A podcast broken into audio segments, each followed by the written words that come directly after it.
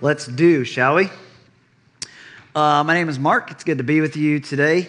Uh, generally, I have a different job to play, a role to play on Sunday mornings, but generally back there playing an instrument and singing songs. Today, I'm doing this. We're in part two of a series. It's called Asking for a Friend. I'll jump into that in just a minute. Before I do, I want to reiterate something that Pastor Tim, our lead pastor, has stood up here a time or two in the last month or two uh, and said uh, to you. And by the way, he'll be back next week. He's enjoyed, I hope, it looks like, enjoyed an amazing trip to Israel with his wife. So they're on their way back now, from what I understand. So they'll be back next week. But a uh, big uh, piece of information for you to know is we have a new staff member joining us next Sunday. He'll be a full time uh, pastor on our team. His name is Jake, and him and his wife, Mallory, are coming here from the Knoxville, Tennessee uh, area. So we're excited to have them. He'll have kind of a dual role on our on our staff. He'll do some of uh, the worship stuff in, in this room on Sunday mornings. He'll do that also for our teens on Wednesday nights and some other various uh, youth functions and whatnot. So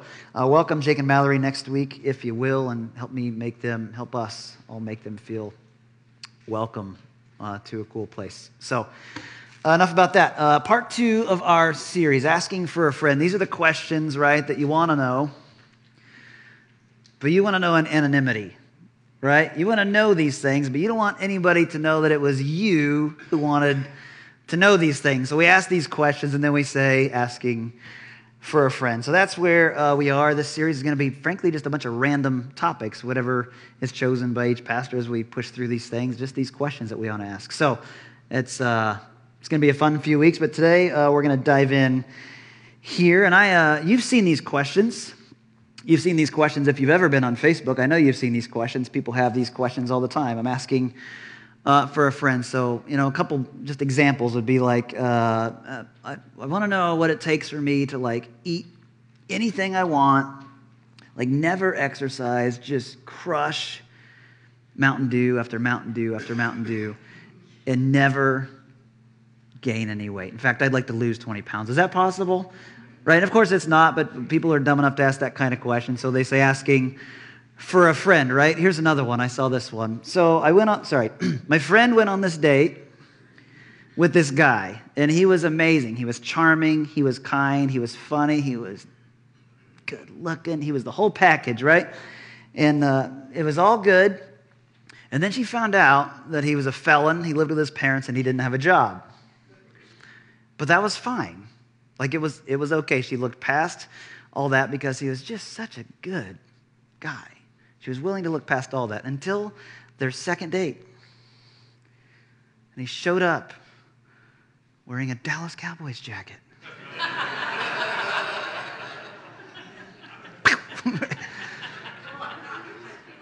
Deal breaker, right? So my friend wants to know, like, do you have to have a burn permit? To... Never mind. By the way, while I'm here, did you know that the Dallas Cowboys star is not a logo? It's a rating. One star. One star.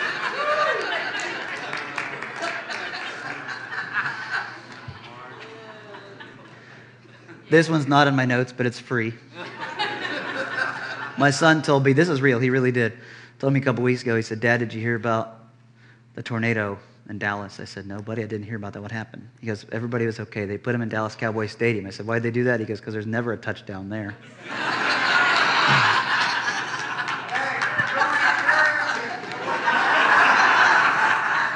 if you're watching online, Pastor Frank is standing in the back of the room going,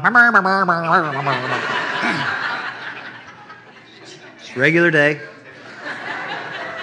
regular day. So we are going to. we are going to jump in. We're going to be in Luke 22 today. If you want to grab your Bible, your mobile device, you can do that. Also, these verses will also be on the screen behind me, like we always do around here. But we're going to be in Luke uh, 22, starting in verse 54. Now, before I get you all the way down to 54, though, I need to uh, hit, like, fill you in on a couple things that happened prior to this, right here in Luke 22, there's two pretty big things that have taken place. One is uh, earlier in this chapter, Jesus has his last supper with his disciples. All of them are gathered together, and it is literally their last supper, as it says. It's the last time that they're together around the table for this meal before Jesus would go on to be uh, captured, crucified, resurrect, all the things that gave you and I life, right? So he has his Last Supper, and he's sharing with them what's about to happen. He's, he's essentially forecasting and telling them, hey, this is the way this is going to unfold. And Peter pipes up, and I'm paraphrasing here, but Peter pipes up during this Last Supper, and he says, no, Lord, no way, not as long as I'm around. Like, I'm, I'm your guy. I got you, and if it takes me to jail, so be it. If it kills me, so be it. But whatever you say is about to happen, that's not going down on my watch because I'm, I'm your dude. And Jesus essentially says, Well, Peter, I know that's what you think is going to happen, and I know you're trying to have the right heart here, but I just need to tell you actually, before the rooster crows today, you will disown me three times. That's kind of deflating, right? So they, they move through that. So that's one thing that, that took place, the Last Supper and that conversation, which is important for where we're going. The second thing that happens is right after that, Jesus is captured. He's arrested, and he's arrested because one of his 12 disciples betrays him. So Judas bails on the Last Supper. He goes and, and hangs out with the people who want to arrest Jesus, and he takes them right to Jesus, and he betrays Christ. So we have the Last Supper, we have Jesus' arrest, he's taken away, and that's where we start here in verse 54. So here we are, Luke chapter 22, verse 54, and I'm going to start reading. You can check it out on the screen behind me. Then seizing him, they led him away and took him into the house of the high priest. Peter followed at a distance. And when some there had kindled a fire in the middle of the courtyard and had sat down together, Peter sat down with them. A servant girl saw him seated there in the firelight. She looked closely at him and said, This man was with him. But he denied it. Woman, I don't know him, he said. A little later, someone else saw him and said, You also are one of them. Man, I am not, Peter replied. But an hour later, another asserted, Certainly this fellow was with him, for he is a Galilean. Peter replied, Man, I don't know what you're talking about. Just as he was speaking, the rooster crowed. The Lord turned and looked straight at Peter. Then Peter remembered the word the Lord had spoken to him. Of course he did. Here's, here's what happens, right? Before the rooster crows today, you will disown me three times. And he went outside and wept bitterly. He wept bitterly. All right, back to that in just a bit. So I've, I've been at church a long time. Been at church my whole life.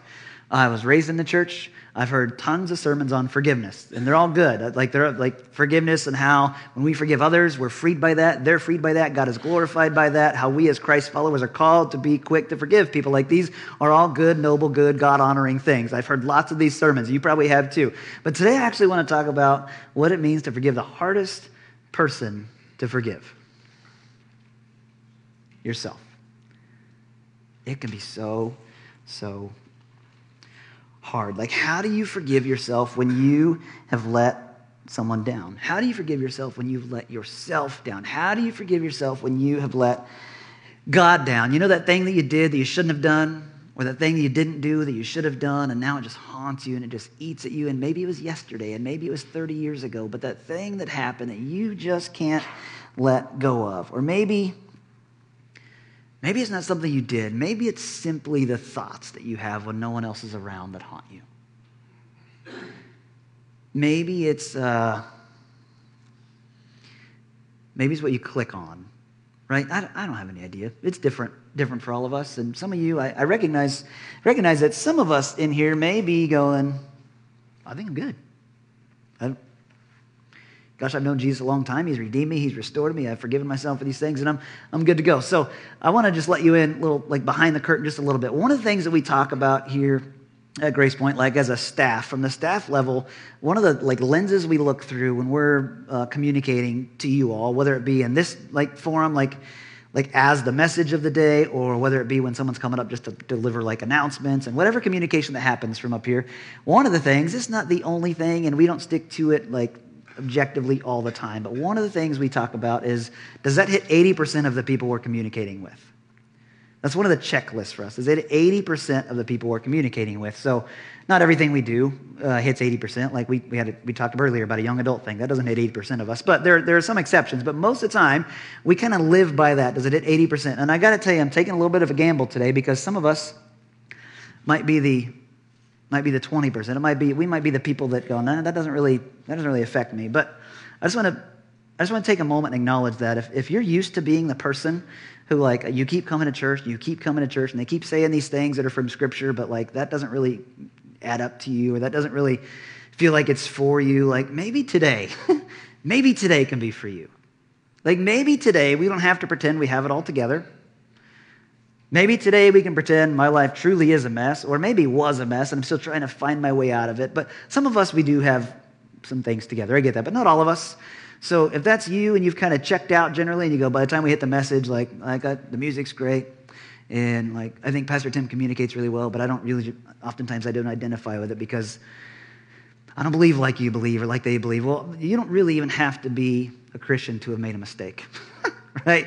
You don't have to be a non Christian to have made a mistake. So we're talking about today the things that are hard to forgive yourself for. And they might be sinful. They might be like intentionally, like I acted in, in direct like disobedience to the Lord, or they might just legitimately be like a mistake. It wasn't a sin, but you made a decision, and the decision cost you something. So that's what that's what we're going to talk about today. How can I ever forgive myself? So the reality of this showed up for me as a 16 year old. And I was, I think, a good kid. I, I think people would say that. I was a church kid. I was a pastor's kid. I was a dude who loved youth group. All my best friends were in youth group. I played in the church band. I played in a band outside of my church where we went around, went around and led like youth conferences and events and retreats and all these good things. And like I loved the Lord fiercely. I think I was in it uh, for Jesus. Like, we, we played these big concerts. In fact, some of you super dweebs around here still have my CD from way back then. I don't know why. But I love the Lord. Uh, but here's the deal I dated a girl who didn't. Right? I dated a girl who didn't love Jesus, and I thought that uh, the way this was going to go was that, man, I'm so on fire for God, and I love Jesus, and like, she's going to meet Christ through me, and I'm going to bring her over into this with me. But really, kind of the opposite happened, and it didn't take long in our relationship for her to convince me, and let me be careful, I'm not blaming her, I'm blaming me, that a physical relationship was totally fine because it wasn't hurting anybody. Fair? It, of course it was. I know that now. I didn't know it as a 16 year old. I, I, I, believed her, and I believed the lie that I wanted to believe. Um, and plus, we thought as 16 year olds, well, that's fine because we're going to get married someday because every 16 year old with a boyfriend or girlfriend thinks they're going to get married someday. We, we of course, didn't. Um, and I spent a lot of time being really ashamed and feeling like a hypocrite. And when I was standing on the stage leading worship, I felt like a liar. And I didn't want to pray, and I didn't want to face God. I didn't want to face a mirror in front of my face that says, This is who you say you are, but here's who you really are. Um, you know, I had parents who, still do to this day, who fiercely loved Jesus and loved me towards Jesus my whole life. Like it's not a reflection on them. It was a dumb decision as a 16 year old. And I ultimately needed to just get away from that relationship because mostly because I couldn't figure out how to get away from my sinful behavior as long as I remained in that relationship. So I left it uh, with some pretty big uh, guilt. I left it with some some just some really tough bummer feelings of regret. And one was that I took something from her that was reserved only for her husband. And the other is that I took something away from my wife someday that was reserved only for her. And I, I get this is a little bit sticky. So I left there feeling terrible about me. In fact, I frankly I probably hated me for a while. I had a tough time with that. Uh, I still have a tough time with that. I have a tough time the fact that I shared this with my daughter yesterday before she heard it today, right? I have a, I have a tough time with that, even talking about it today. So that was a, that was a tough season in my life, and I had a hard time. And I, I think I was a lot like Peter when he denied Christ. I spent a lot of time weeping bitterly. I mean, weeping bitterly. I was, I, I cried often, and I was, I was broken. So, so listen, I don't, I don't know what your story is, and I don't need to know what your story is, but you can imagine your story. Just, just think back right now. What are the regrets that you have? What are the decisions you made? I don't know what your story is. Maybe, maybe uh, you were a kid or a teen and you made a decision that you were like backed into a corner and you didn't know how to get out of that decision, so you made the one you thought was best, and now it's cost you a whole bunch, right? I, I don't, I don't know what it is. Maybe, maybe in the name, some of us that are older, maybe in the name of loving your family you poured yourself into work, and now you have a broken relationship with your kids because all you know is work. I don't. I don't know what it is. It didn't feel sinful. It didn't feel it didn't feel wrong. It felt like the right thing to do. It felt like the honoring thing to do. But now you're disconnected with your kids, and all you're left with was, what did I do? Like, how, how in the world did I get here? Like, why did I do that? The thing I thought was most important, the, whole, the thing that was most important was right in front of me the whole time, and yet I poured myself into something else. Maybe, maybe your mistake was totally well intentioned, and your intentions weren't what failed you, it was your judgment. Right? Like I do it all the time, darn near daily. I, I have great intentions and terrible judgment simultaneously. It happens all the time. Maybe your judgment was bad, your intentions were good, and here we are. Whatever you did or didn't do, like the fallout was just impossibly hard. Maybe, maybe you found yourself in a really kind of a weird, tough spot in your marriage, and instead of leaning into it, you stepped out of it. You did something, or you betrayed your spouse, and now you like you just can't get over the guilt that you feel. Maybe, like I said earlier, maybe it's the clicking. I don't know. I, I, truly don't know what your story is, but you really do love God and you really do love your spouse, but you really did and continue maybe to just make dumb decisions and you don't know why, but the guilt is just overwhelming. So, what do you do when what you did haunts you? What do you do when what you did haunts you? Like, what do you do with the guilt? So, I'm going to jump in here by acknowledging something that I think is really important for us to understand before we go any further. So, for you, you professionals in here that understand human behavior far better than I do, um, good luck giving me grace here. Not all guilt is created equal. Not all guilt is created equal. Some of us might be living in what I, like what could be called like a false guilt. A false guilt says, I feel guilty, but I shouldn't feel guilty. I just do because I don't know how not to.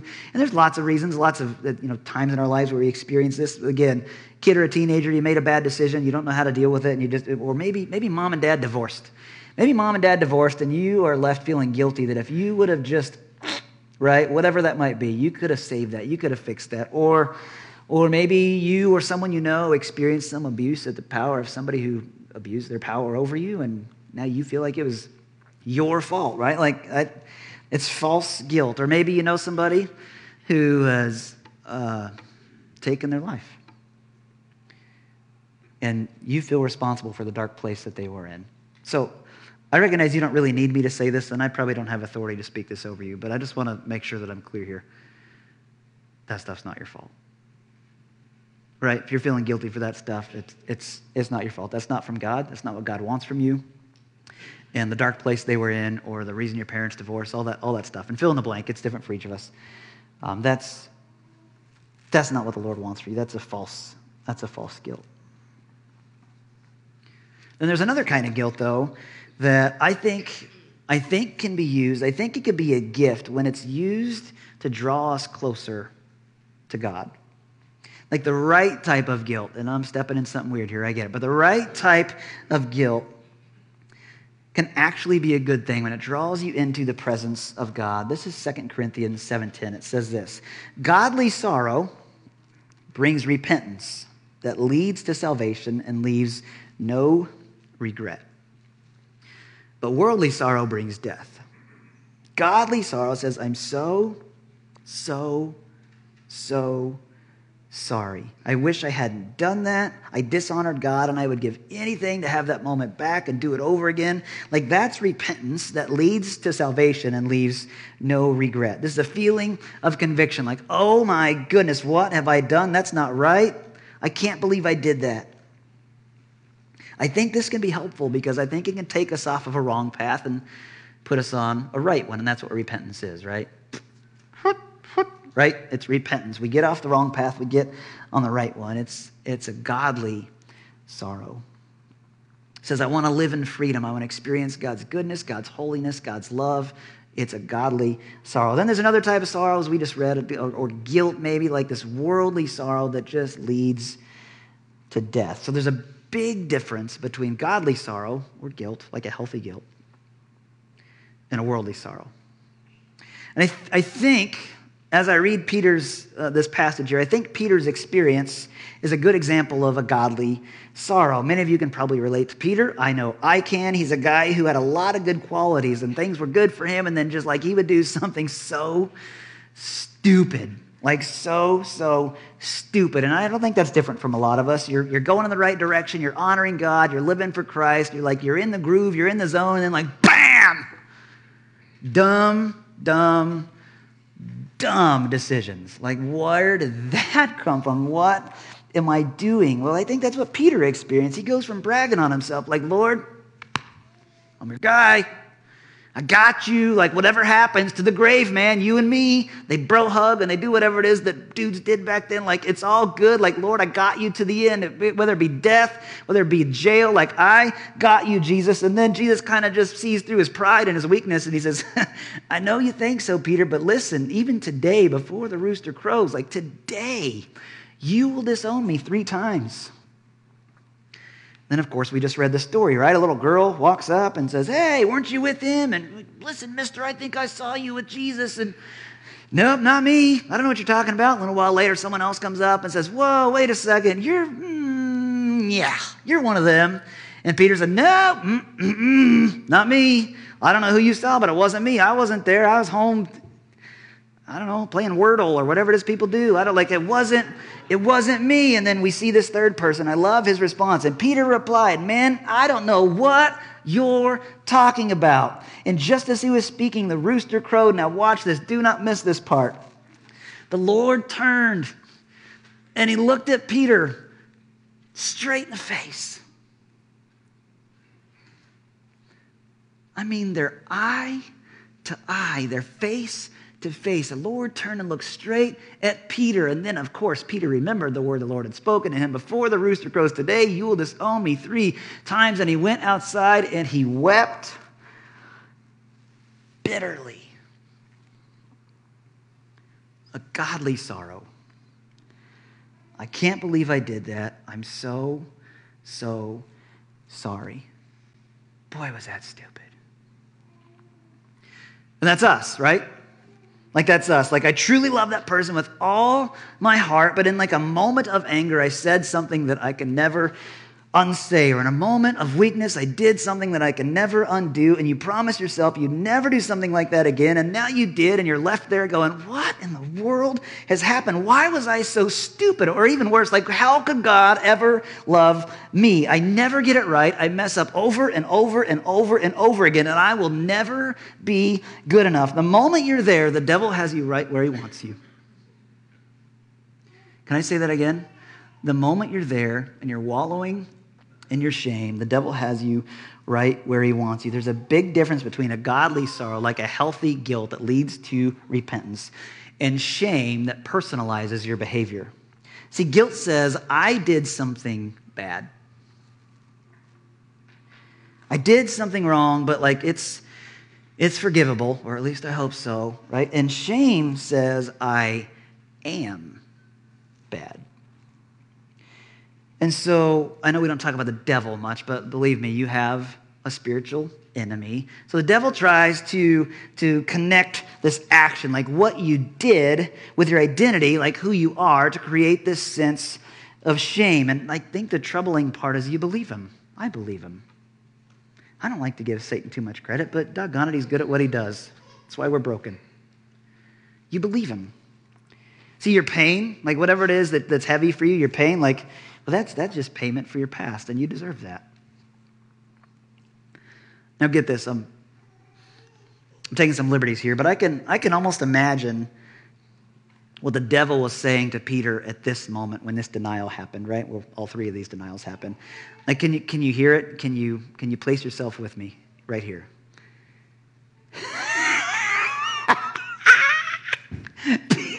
Peter, you totally blew it. Ha! Right? Like Jesus trusted you. Like out of, listen, out of all the people in the whole world, Jesus chose you to be his disciple. And look what you did. You went from like bragging, like, oh, I'm good, Lord, we got you, I got you, we're going to the end, man, to the grave, I got you. And like you went from bragging to just gone. Like everything is gone. Your credibility is gone. Your ministry is over. Your integrity is shot. Like it is ruined, gone. See, the devil wants to use your shame to drive you away from God. After what you did or what you said or what you thought, like God could never really love you. The devil wants to use your shame to drive you away from God, but God wants to use your guilt to draw you to his grace. See, God is good, and he wants to use a godly sorrow, a healthy, right kind of guilt, to draw you to his grace so you can receive his mercy.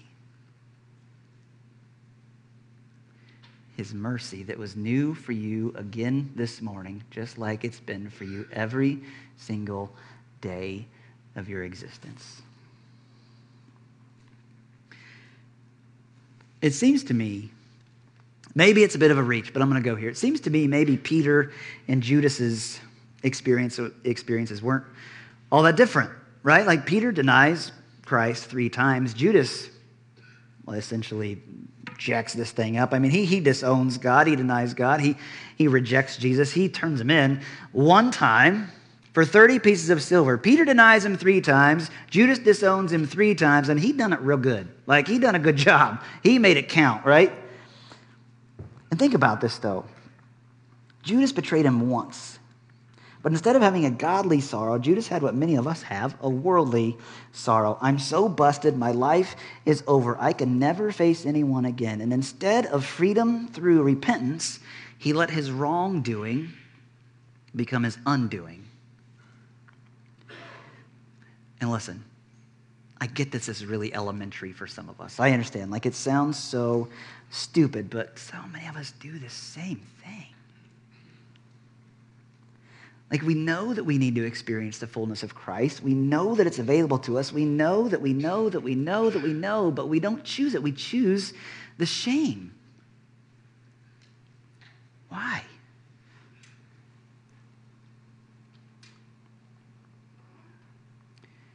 So ultimately, Judas separated himself from God and took his own life. And then there was Peter. Peter chose a godly sorrow, right? I'm so sad. I was wrong. Would you forgive me, God? Like godly sorrow leads to repentance, simply changing directions. Repentance, I've heard explained like this. Re means change. So, like, pent, think of maybe like a penthouse. It means you're moving from a lower way to a higher, better way. It leads to repentance, which brings salvation and leaves no room for regret. Like, I want to live in your freedom, Father. I acknowledge that I sinned. This is what Peter did. I acknowledge that I sinned without excuses. I repent. I change direction. Now, Jesus went on to give his life, right? Why? For the forgiveness of your and my sins. So, a perfect God became sin for you. A perfect God became sin for me. A perfect God didn't demand perfection from you in order to restore you and redeem you and forgive you. A perfect God thought you, in all of your mess, was worth forgiving, knowing full well that you would fail over and over and over and over again. A perfect God did that for you. And yet you won't do it for yourself.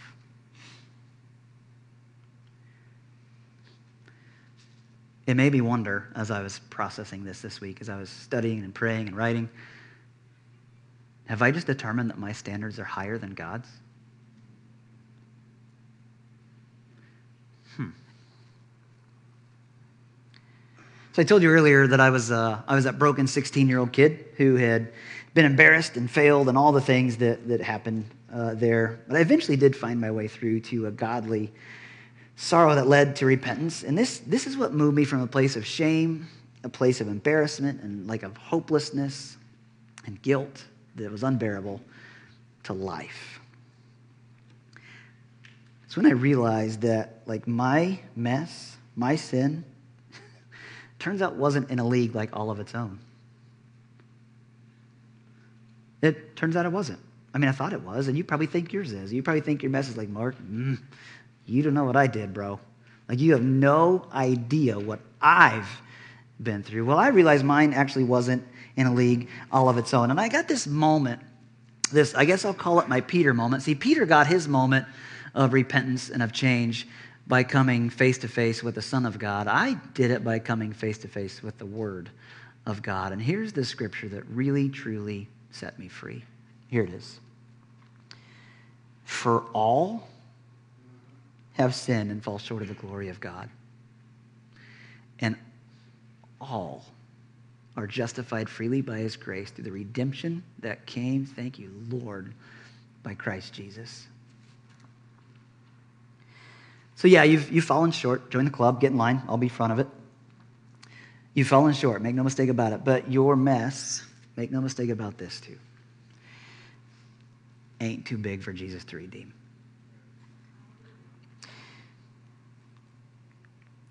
His grace reaches further than you or I could possibly imagine. And get this He isn't withholding it from you,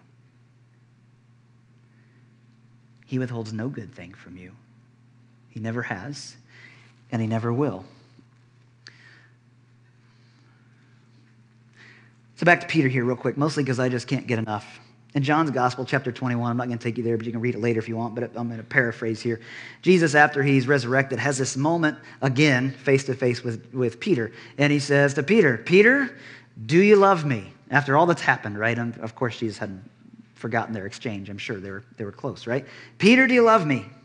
And Peter's like, well yes. Yeah, thanks for asking. Of course I love you. Like I've always loved you. I still love you. Whatever happened back there, Lord, I don't know what that was. That was a moment of stupidity. But yes, like I love you. That junk that happened before, Lord, I have no idea who that guy was or what that was all about. But I have always loved you. And let me tell you what Jesus didn't say. He didn't say, Well, I told you we are going to do that. He didn't say that. He didn't say, Well, you are going to be in a spiritual timeout, son. Like, he didn't say any of that. He looked Peter in the eye, Peter, do you love me? And Peter says, Yes, Lord, I love you. And it's like I can see Jesus smiling and saying, Then feed my sheep. Do my will. Like, whatever happened before, I just need to make clear to you it has not disqualified you from doing the will of Christ right now. Finish your assignment. Go show my love. Here's the best part you're forgiven. You're forgiven. Let me tell you what Peter didn't do. That's what Jesus didn't do. Here's what Peter didn't do. He didn't say, Lord, mm, I can't receive your grace. I'll, I'll, never get over it. I don't deserve it. Your, your grace, it might be good enough for John, but listen, like I messed up real, real, real good. Like, Lord, your grace is not sufficient for me. I can't get over it. Peter didn't do that, that but that's exactly what so many of us do. Like it was so simple, and yet we complicate it. We totally, totally butcher it. He acknowledged his sin. This is the gospel, right? He acknowledged his sin. He repented. He received the free forgiveness of Jesus Christ. So I said earlier, I don't know what you're holding. I have no idea. No idea. I don't know if it's sin or if it's a mistake that was made that you just can't get over. I have, I have no idea what you're holding. Something you said in a moment of stupidity. Here's, here's what I want to offer you. If you've confessed it to Jesus and it's forgiven, then it's time, and here's the big takeaway. I know we like application, and Pastor Tim's great at it. That's why many of us come here. It's time to let it go. It's deep, isn't it? Let it go. And to be clear, no, I have no intention of singing a Disney song right now. I don't like singing in front of you guys, it makes me embarrassed. We have a 14 year old daughter, and yesterday she was six, and that song has ran its course in the Giffen home. I'm not going to sing that song. bear with me here. This is 1 John 1 9. If we confess our sins, he is faithful and just and will forgive us our sins and purify us from all unrighteousness. Every single way in which we stood before God wrongly is gone. And we are made right through Jesus. All unrighteousness. If you have taken it, listen, if you have taken it before God, live in the assurance that Jesus has covered it and let it go. God doesn't hold it against you. He's not only forgiven your sins, Scripture tells us He's forgotten about it. I mean, it is gone. It says it's as far away as the east, which I think is that way, to the west. Like it is gone. Let it go. For the love of Christ, don't let the pain of your past rob you from God's calling for your future. Let it go. I want you to acknowledge uh, something real quick. We have to, I think. No matter how hard you try, no matter how much you want it or how much you will it, you can't change your past. But the good news is, God can change your future. So let it go. Let it go. Live and walk in freedom. Whatever you're hooked on, whatever you're stuck on, let it go. Do you love him? Yes. Then go and feed his sheep and do his will. Maybe you let God down or somebody else down. And if, if it's covered by the blood of Jesus, when the devil tries to bring up your past, listen, I'm not a motivational speaker. I don't intend to try to be, but maybe it's this. When the devil tries to bring up your past, is it possible that he's doing so because he's intimidated by your future? Is it possible God has more for you than to leave you trapped in your mess. Let it go. Here's what I know I know that God's hand is still on you. I know that His grace is still in you. And I know that His power still works through you. Who did God, you can answer out loud if you want to, who did God choose to be the guest speaker at Pentecost when He poured out His Spirit? Anybody? Peter. What? What? Peter? You got to be kidding me. Like, why would he choose Peter? Yet Peter's message was so simple, yet so profound. It was so, so, so great. He said this Repent of your sins.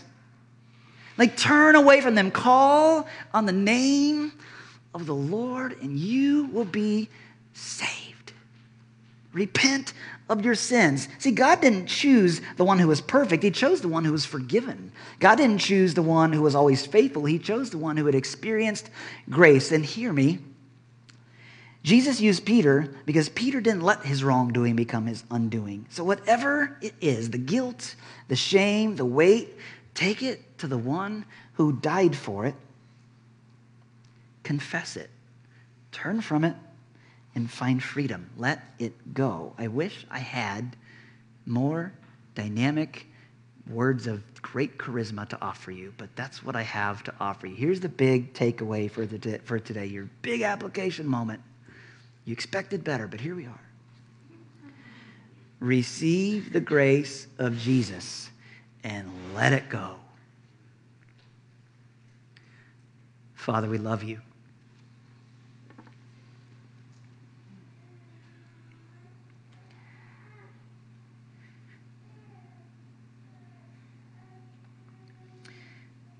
In the midst of our difficulty, in the midst of our sin, in the midst of our addiction, in the midst of our mess, in the midst of our whatever it might be, Lord. Some of us need some spiritual surgery today. Maybe we've been holding on to something for five days, and maybe we've been holding on to something for 50 years. But whatever that something is, it's robbing us It is lying to us, Father. It's lying to us, and we've begun to believe that we are not sons and daughters of the Most High God. But I declare it right here and now, Father. We are yours, sealed in yours.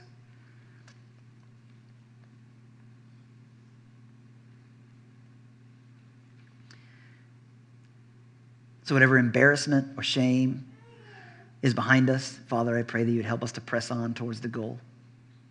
And leave our past behind. Lord, I, help, I pray that, Father, that you would help us to know today that that is not who we are. It's what we did, it's not who we are.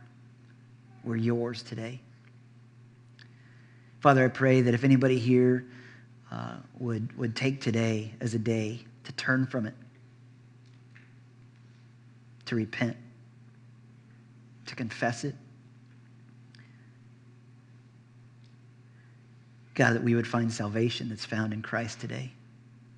That we, we could be people who understand what this truly means to have salvation. We would understand what this means to have no regret, God. We, we would have a, a worldly sorrow be gone and a godly sorrow begin to, to infiltrate our lives in a way that says, Lord, I don't want to be a sinner. I don't want to be I don't want to have this sinful behavior. I don't want to have this difficult stuff happening to me more. Lord, I want more. I need more. I need you to be glorified in my life. Father, I pray that you would be near to them right now. I pray that you would be near to all of us right now in our, in our unique circumstances.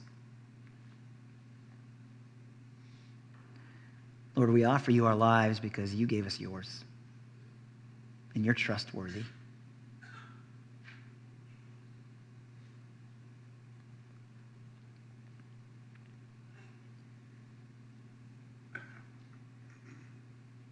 Father, from this point forward, would you be glorified in me?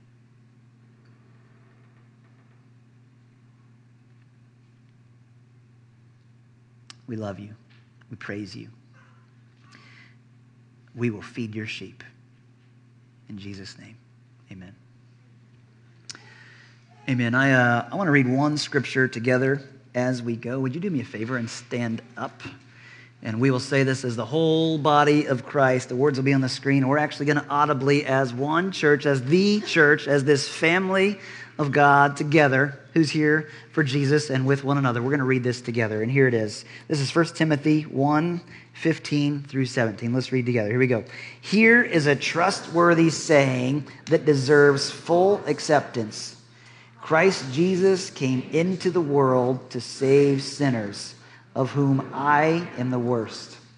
But for that very reason, I was shown mercy, so that in me, the worst of sinners, Christ Jesus might display his immense patience as an example for those who would believe in him and receive eternal life. Now to the King eternal, immortal, invisible, the only God, be honor and glory forever and ever. Amen. God bless you all. You're dismissed.